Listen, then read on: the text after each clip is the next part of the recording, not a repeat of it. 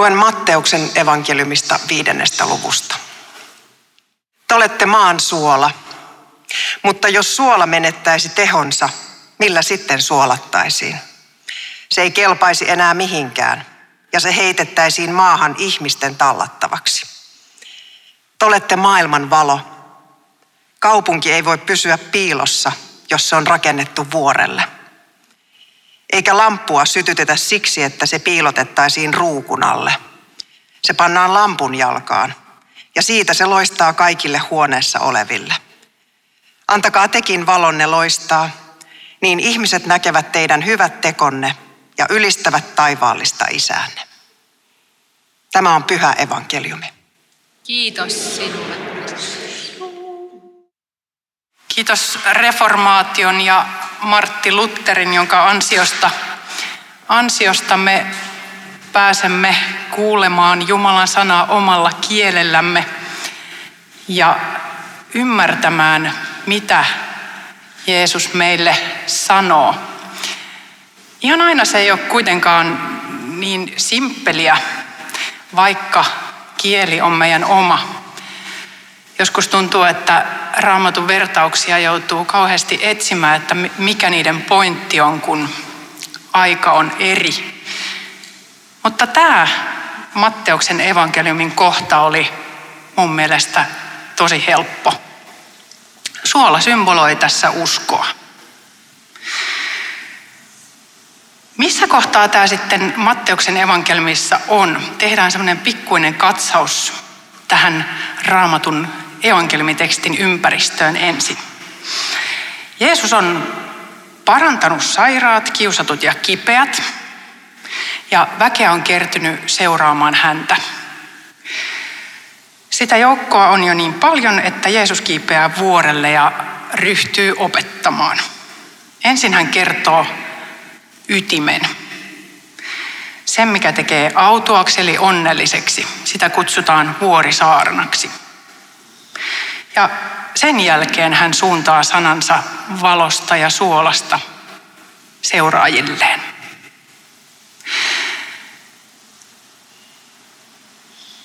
Sitten tehdään pieni katsaus vielä tähän suolaan ennen kuin meen itse asiaan.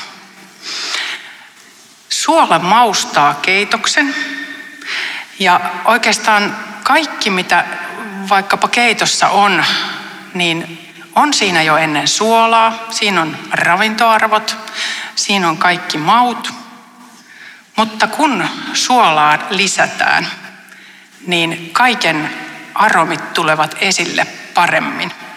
Sopiva määrä suolaa tekee hyvästä herkullisen. No, jos suola on siis usko, niin kuin tässä väitän, niin ää, aika moni meistä luterilaisista on saanut uskon tosi pienenä. Niin minäkin. Olin muistaakseni kaksi kuukautta vanha, kun, kun mut on kastettu. Ja luterilaisittain ja kaikkien vanhojen kirkkojen tapaan kastetaan tosiaan lapsena ja, ja me ajatellaan, että usko on lahja, jonka Jumala antaa kasteessa semmoiselle pienelle ja osaamattomalle tyypille.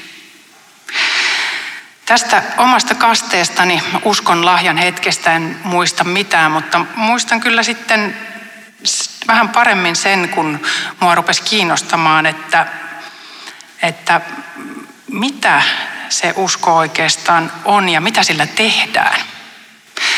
Mä, mun ympärillä oli semmoisia työkavereita, jotka oli selkeästi aktiivisesti uskonnollisia ihmisiä ja, ja, ja näin heissä jonkinlaista rauhaa. Rauha kiehtoi mua.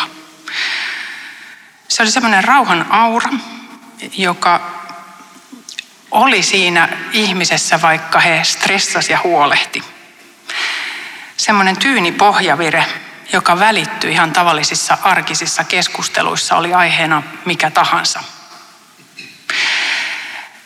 Mä ryhdyin tarmokkaasti selvittämään, että mitä mun pitää tehdä, että voisin saada tämän rauhan auran.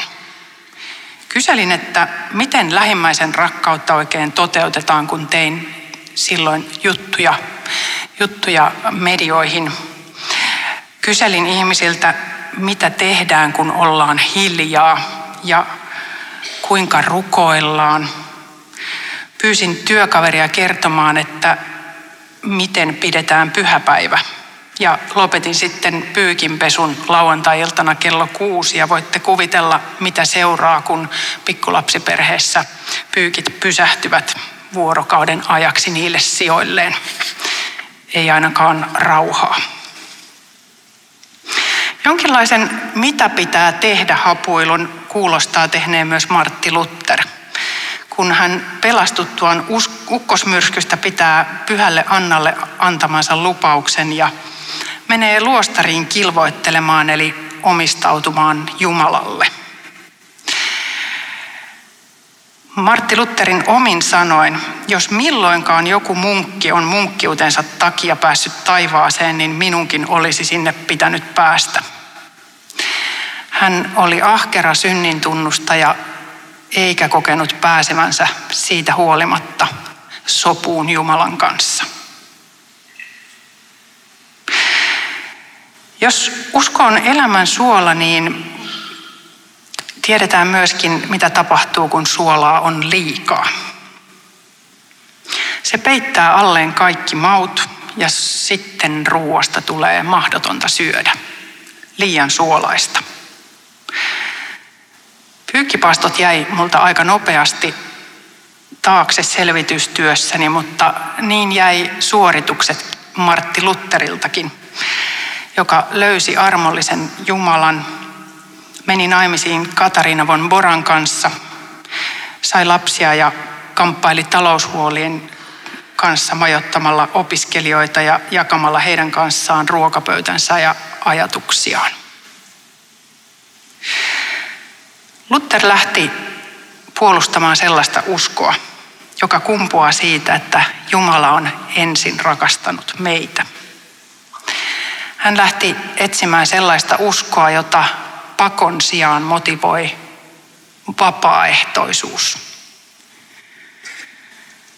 Siinä synnin tunnustusta ohjaa tieto Jumalasta, joka aivan äärimmäisin tavoin haluaa näyttää meille, että hän rakastaa ja haluaa yhteyttä meihin. Eikä suinkaan auktoriteettien pelko, joka pakottaa luettelemaan jokaisen synnin pikkuista piirtoa myöten ja sitten vielä korvaamaan niitä erinäisin teoin ja, teoin ja suorituksin. Siinä uskossa, mitä Luther haki rahaa kerättiin lähimmäisen hyväksi eikä valtaa pitävien linnoitusten rakentamiseksi. Siinä uskossa tavoille ja käytänteille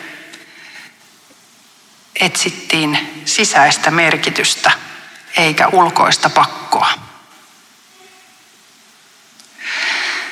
Valon kuuluu loistaa ympärillä oleville, sanoi Jeesus, kuin neuvoen meitä puhdistamaan uskon lamppua säännöllisesti mustumiselta ja likaantumiselta.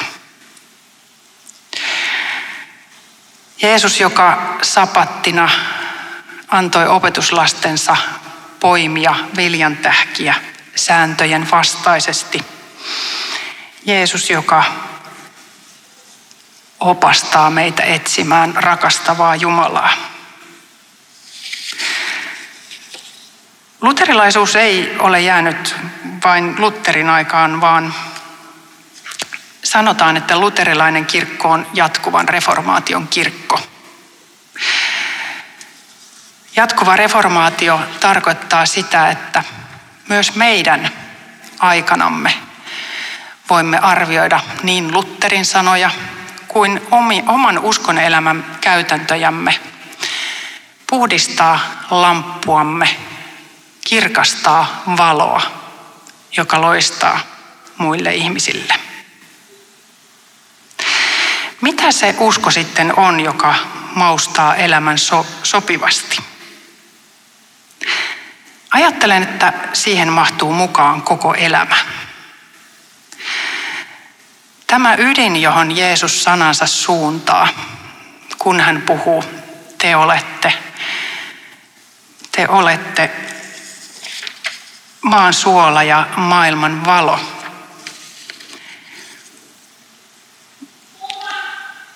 On sanoma elämästä kaikki ne tunteineen.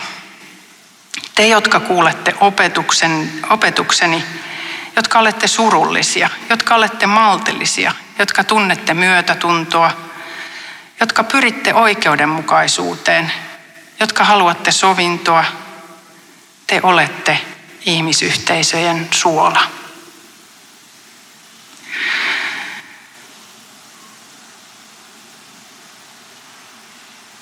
Me voimme olla suola eläen ihmisiksi kaikkien ja kaikenlaisten ihmisten lähellä, kaikenlaisten ihmisten kanssa.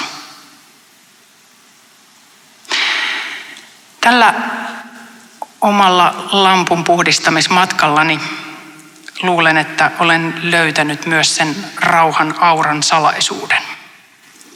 Lepopäiville olen keksinyt kyllä käyttöä myöhemmin, mutta rauha ei ole seurausta siitä, että seisoo tumput suorina lepopäivän ajan. Se on seurausta siitä, että luottaa siihen, että Jumala on aina jossain lähellä, tunsi sen tai ei. Se on seurausta siitä, että löytää Jumalan, joka hädässäkin on pohjimmainen rauha, joka kaikissa elämäntilanteissa on läsnä. Se on seurausta siitä, että löytyy luottamus, että en koskaan ole yksin.